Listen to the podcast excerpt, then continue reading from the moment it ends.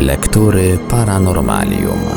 Dziś w lekturach Paranormalium sięgniemy po jedną z książek Lucjana Znicza z cyklu Goście z kosmosu, a mianowicie Katastrofa tunguska, Trójkąt Bermudzki, Obce ślady. Tytuł książki mówi właściwie wszystko. Przedstawione w przystępny dla czytelnika sposób informacje na temat słynnej katastrofy tunguskiej, osławionego obszaru na Atlantyku zwanego Trójkątem Bermudzkim oraz różnych mających miejsce na Ziemi anomaliów. Książkę tę na naszej antenie prezentujemy w odcinkach w całości.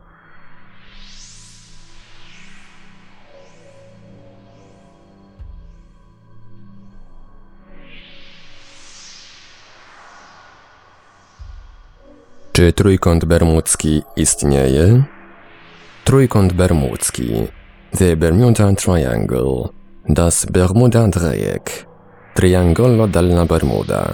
Birmudzki Trójkątnik. Triangle de Bermude. Od kilkunastu, a może nawet kilkudziesięciu lat nazwa ta powtarzana jest we wszystkich językach świata. Opanowała światową prasę, radio i telewizję. Wreszcie, wspierana przez zwolenników i zwalczana przez przeciwników, dostała się także do coraz bardziej obfitej literatury faktu.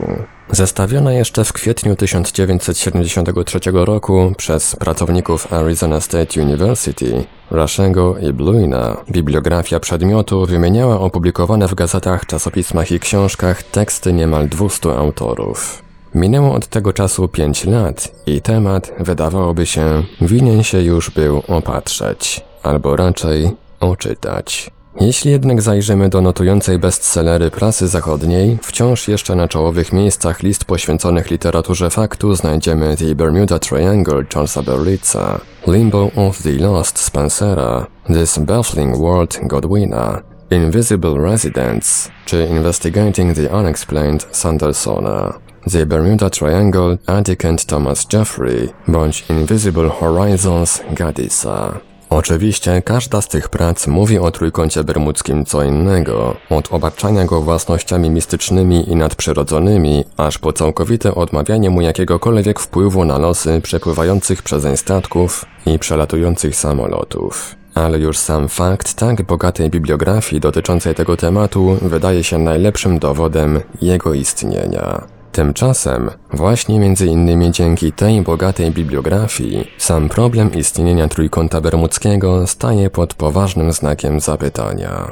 Charles Berlitz, jeden z pierwszych twórców tego terminu i na pewno dziś już klasyk tej tematyki, dla udowodnienia istnienia trójkąta bermudzkiego przytacza w swojej książce mapkę tych podejrzanych okolic, zaznaczając na niej miejsca 18 najbardziej spektakularnych katastrof morskich i 15 katastrof lotniczych. Konia z rzędem temu, kto na podstawie zagęszczenia tych katastrof potrafi ustalić, że chodzi tu o trójkąt rozpościerający się wokół Bermudów. A jednak we wszystkich pracach trójkąt przeważa. Wprawdzie różnych wielkości i kształtów. Stosunkowo najwęższe jego granice zakreśla polski publicysta Płużański.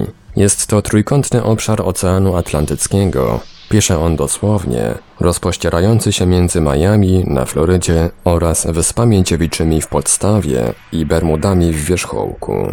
Najczęściej jednak przyjmowane granice Trójkąta Bermudzkiego podaje w akcie nr 5720 okulnik 7 dystryktu amerykańskiej Straży Ochrony Wybrzeża, przy czym szczegół najbardziej pikantny. Straż ta ustala bardzo szczegółowe granice Trójkąta, równocześnie podkreślając, że w ogóle on nie istnieje. Oto jak brzmi dosłownie ten pasus. Trójkąt Bermudzki albo Diabelski jest wyimaginowanym obszarem w pobliżu południowo-wschodnich wybrzeży atlantyckich USA, który znany jest z powodu wielkiej liczby niewyjaśnionych katastrof statków, łodzi i samolotów. Wierzchołki trójkąta stanowią, jak się powszechnie przyjmuje, Bermudy, Miami na Florydzie i San Juan na Puerto Rico. Podobne granice ustala także radziecki specjalista tej dziedziny Władimir Ażarza. Stąd tylko różnicą, iż nie podaje on dokładnego punktu na Puerto Rico, wymieniając całą wyspę jako trzeci wierzchołek trójkąta. Również Gaddis w swych Invisible Horizons nie precyzuje punktowych wierzchołków trójkąta, podając jedynie, iż zamykają go linia od Florydy do Bermudów, druga od Bermudów do Puerto Rico i trzecia z powrotem do Florydy przez Bahamy. Ale już następny polski publicysta, kapitan Baranowski, nie dzieli Bahamów krawędzią trójkąta. Trójkąt bermudzki według niego opiera się podstawą o Kubę, Haiti i Puerto Rico, Wielkie Antyle, natomiast wierzchołkiem sięga Bermudów. Zachodnia krawędź pokrywa się w południowej części z brzegami Florydy.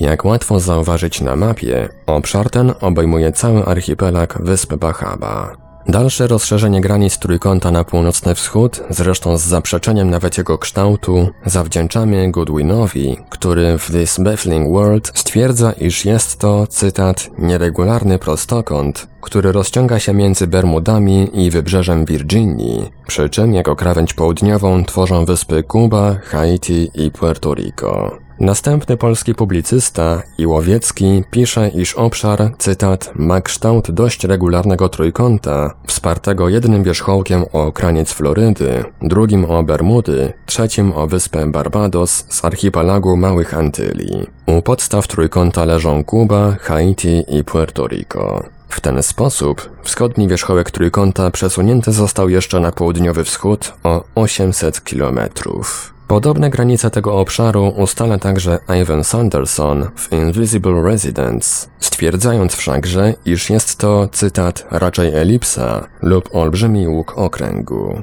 Środek leży w pobliżu Bermudów, dolna granica zaś przebiega od Florydy przez Puerto Rico ze skrętem na południowy wschód i następnie przez Morze Sargasowe z powrotem do Bermudów. Klasyk tego tematu, Charles Berlitz, Upiera się wprawdzie przy kształcie trójkąta, ale zachowując te same granice między Bermudami, Florydą i Puerto Rico, wschodni wierzchołek trójkąta przenosi aż, cytat, do około 40 stopnia długości geograficznej zachodniej, to znaczy niemal aż do Azorów na Atlantyku, co pozwoliło mu m.in. zaliczyć do tragedii trójkąta bermudzkiego zatonięcie właśnie w tych okolicach Atlantyku amerykańskiego okrętu podwodnego Scorpion. Amerykańscy meteorolodzy, biorąc pod uwagę obszar o zbliżonych warunkach pogodowych, mówią już nie o trójkącie, tylko o wachlarzu, którego północny zasięg dochodzi aż do Nowego Jorku. Następny polski publicysta, Jay Stom, czyli Arnold Mostowicz, podkreśla, iż, cytat, chodzi raczej o trapez niż o trójkąt. Trapez ten obejmuje część Oceanu Atlantyckiego oraz wyspy znajdujące się wewnątrz linii łączących Miami na Florydzie z Bermudami, Bermudy z Puerto Rico, Puerto Rico z resztą Wielkich Antyli, a te z powrotem z Miami. Jeszcze inne granice rzekomego trójkąta bermudzkiego podaje w swej pracy Limbo of the Lost Jay Spencer. Cytat. Granica niebezpiecznego obszaru, według niego, przebiega wzdłuż linii szelfu kontynentalnego, poczynając od Cape May w New Jersey, wzdłuż lądu na południe, poprzez Florydę i dookoła Zatoki Meksykańskiej, włączając szelf Wysp Kanaryjskich i Bermudów. Wreszcie jeszcze inny polski publicysta, Zbigniew Blania-Bolnar, całkowicie już zaciera wszelkie ślady kształtu trójkąta, uzależniając go od zasięgu Morza Sargasowego, posiadającego jeszcze mniej określone granice. Rejon Morza Sargasowego, pisze on dosłownie, pokrywa się tylko częściowo z klasycznie rozumianym bermudzkim trójkątem Floryda, Bermudy, Puerto Rico. Pokrywa się za to dość dobrze z otchłanią zatracenia, jak nazywa obszar zaginięć John Spencer, rozciągając trójkąt dalej na północ i na wschód, aż do Azorów. Zaiste dziwny to obszar, skoro granice jego ustalane są przez różnych autorów z tolerancją błędu przekraczającą tysiące kilometrów, zaś jego trójkątny kształt jest bliżej definiowany jako łuk, trapez, elipsa, rąb czy wręcz prostokąt. Czy w tej sytuacji w ogóle można mówić o istnieniu jakiegoś posiadającego względnie określone granice trójkąta bermudzkiego? Trójkąt Bermudzki, rozdział trzeci. Hipotezy katastrof w Trójkącie Bermudzkim. Sargasowe Morze Hipotez. A może podobnie jak z wymiarami i kształtem Trójkąta Bermudzkiego ma się rzecz z katastrofami na jego terenie.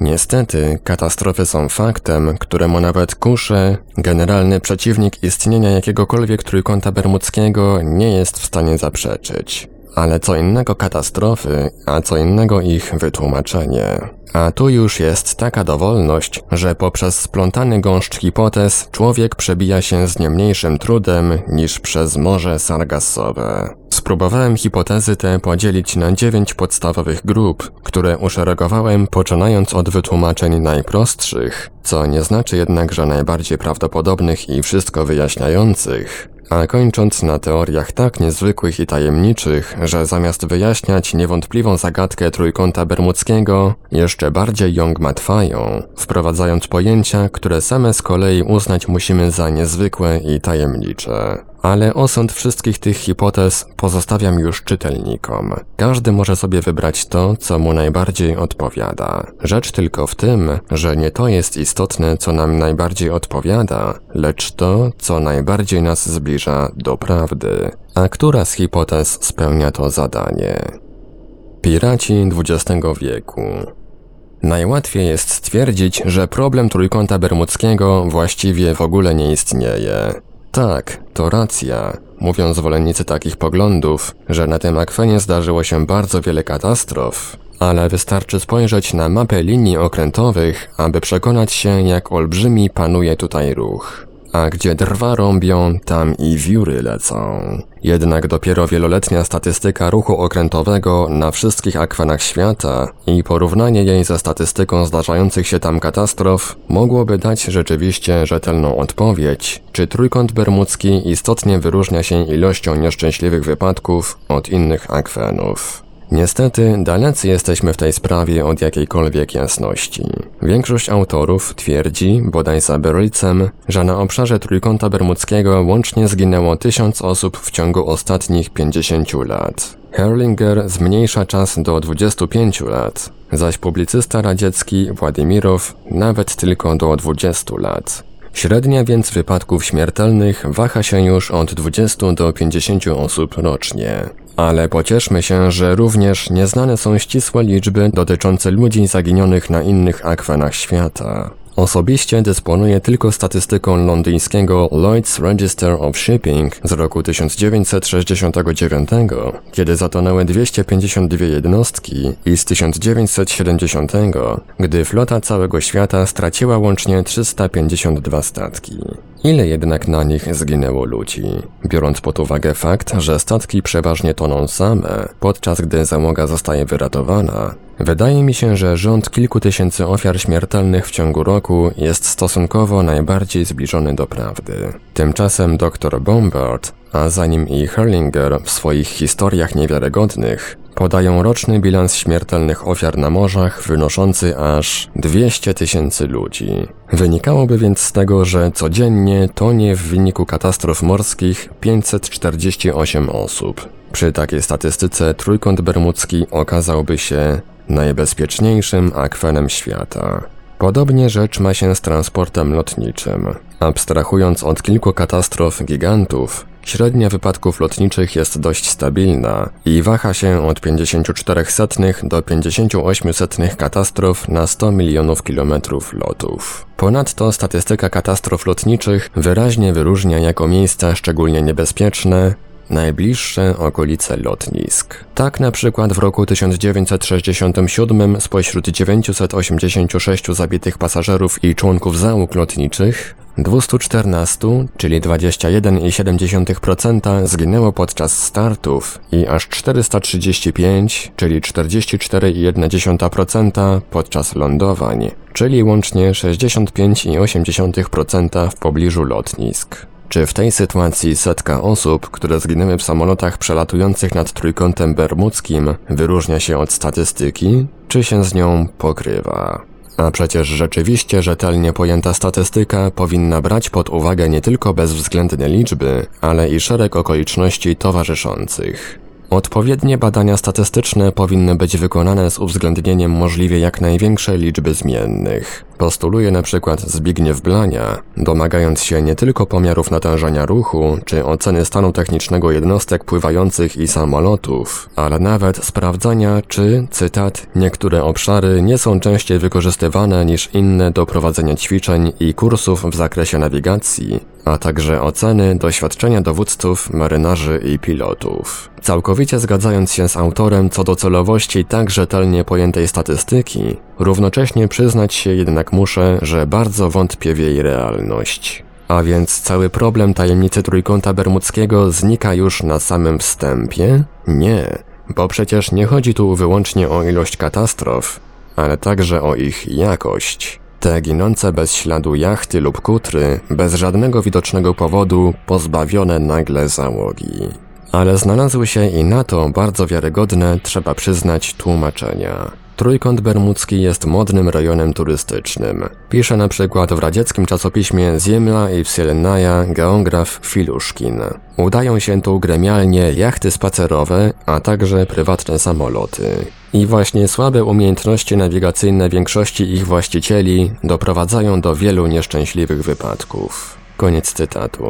Jeszcze inny powód podaje w jednym z numerów Izwiestii z roku 1977 inny publicysta radziecki Sacharko. Wyśmiewając szereg niezwykłych hipotez wysuwanych przez różnych autorów z całego świata, dochodzi on do następującej konkluzji. Wszystko to są bajeczki, jakimi pseudonaukowcy zamierzają pokryć własną niewiedzę. Nauka jest dziś zbyt dobrze wyposażona, by nie zdołała zaobserwować i zarejestrować zjawisk i ich śladów nawet w głębi oceanu. Gdyby to było tematem badań naukowych, zniknięcie statków i samolotów wiązałbym raczej ze zjawiskami bardzo prostymi. Przecież w rejonie Bermudów już w XVI wieku notowano szczególne nasilenie korsarstwa. I obecnie tu właśnie odbywają się na pełnym morzu prawdziwe bitwy morskie i powietrzne między gangami przemytników, a nieraz między przemytnikami a policją. Przydałaby się zwiększona czujność władz porządkowych, a nie alarmujące, pozbawione jakichkolwiek podstaw artykuły prasowe i książki.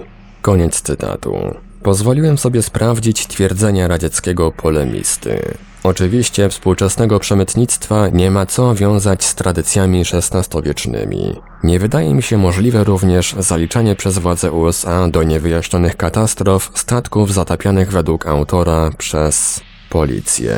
Sacharko ma tu zapewne na myśli tzw. Tak Coast Guard, czyli Straż Ochrony Wybrzeża. Niezbyt realne wydają mi się wreszcie prawdziwe bitwy morskie między gangami przemytników, gdyż te, nawet jeśli istotnie mają miejsce, z reguły nie docierają do wiadomości władz i nie wiąże się to z poszukiwaniami przez władze zatopionych w tych bitwach statków. A jednak przecież jest w tym tekście ziarnko prawdy. Istotnie, władze morskie USA stwierdziły jeszcze w roku 1974, że w ciągu minionych trzech lat zginęło bez wieści w rejonie szeroko pojętego trójkąta bermudzkiego aż 30 amerykańskich jachtów. W wyniku tego raportu Podkomisja Ochrony Wybrzeża i Żeglugi amerykańskiego kongresu przeprowadziła odpowiednie śledztwo, które ujawniło, że większość tych jachtów padła ofiarą przemytników narkotyków. Aby ustrzec się przed pilnującą wybrzeży Coast Guard, napadają oni na prywatne jachty na pełnym morzu,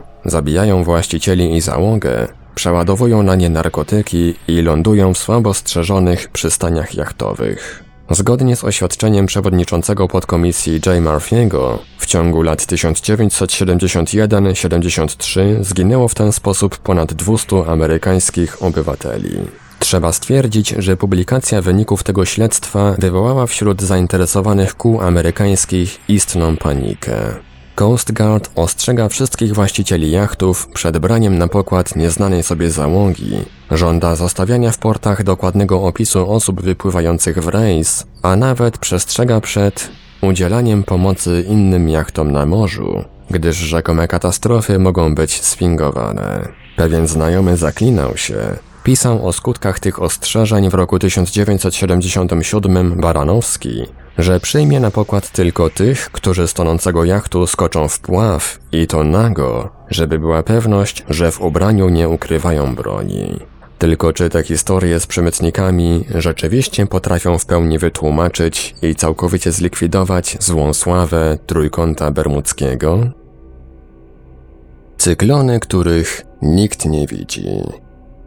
Złożone warunki atmosferyczne. Oto druga grupa z hipotez usiłujących wyjaśnić tajemnicę nieszczęsnego akwenu. Przede wszystkim gwałtowne i niespodziewane wichry. W rejonie Trójkąta Bermudzkiego rozwidlają się tory letnich huraganów. Pisze na ten temat Baranowski. Sezon trwa od lipca do listopada. Liczba potencjalnych huraganów sięga kilkudziesięciu, ale w praktyce zaledwie jeden na rok osiąga u wybrzeży amerykańskich siłę powodującą katastrofalne zniszczenia. Inne powstają i giną na oceanie, często niezauważone przez system ostrzegawczy, jaki obejmuje rejon Karaibów i Zatoki Meksykańskiej.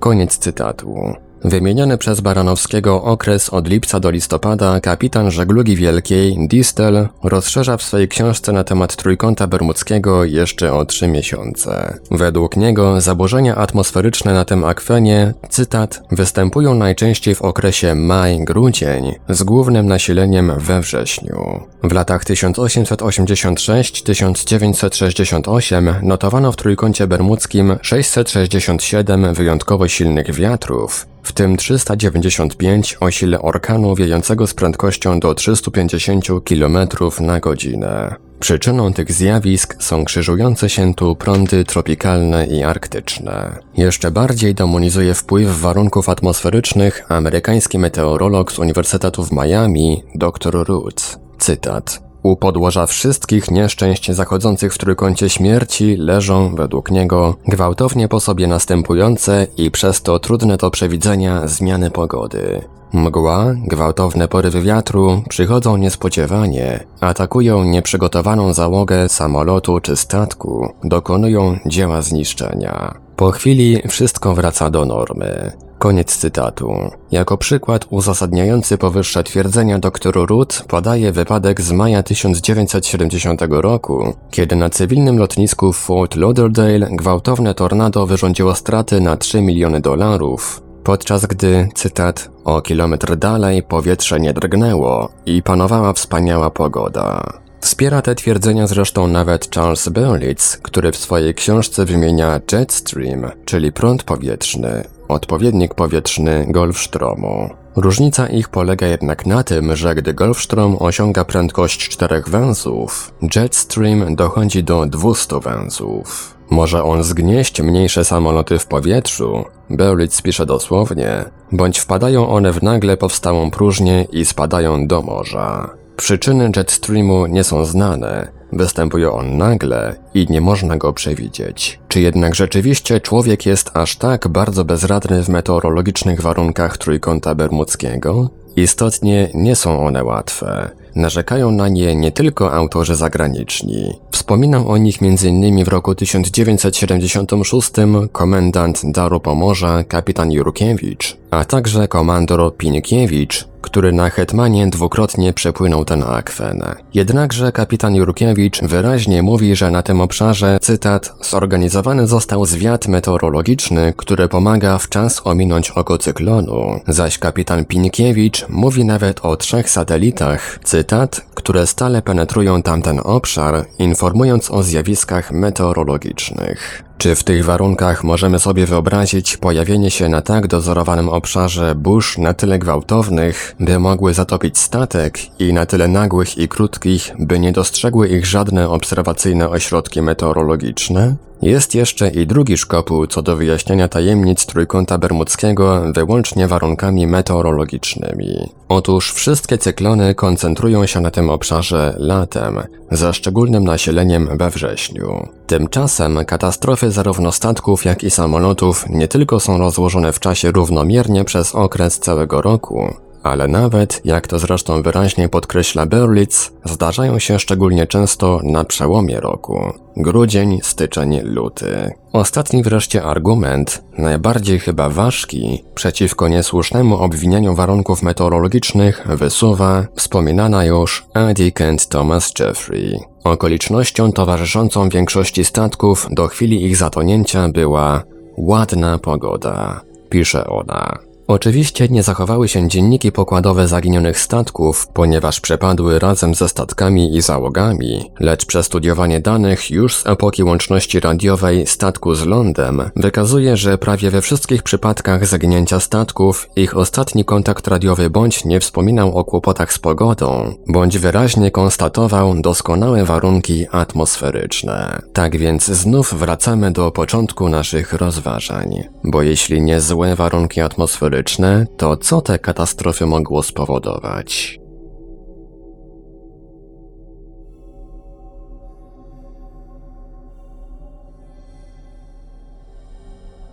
W Radiu Paranormalium zaprezentowaliśmy fragment książki Lucjana Znicza Katastrofa tunguska, Trójkąt Bermudzki, Obce Ślady. Dalszy ciąg w kolejnym odcinku Lektur Paranormalium. Archiwalne odcinki Lektur Paranormalium znajdziesz do pobrania w archiwum naszego radia na stronie www.paranormalium.pl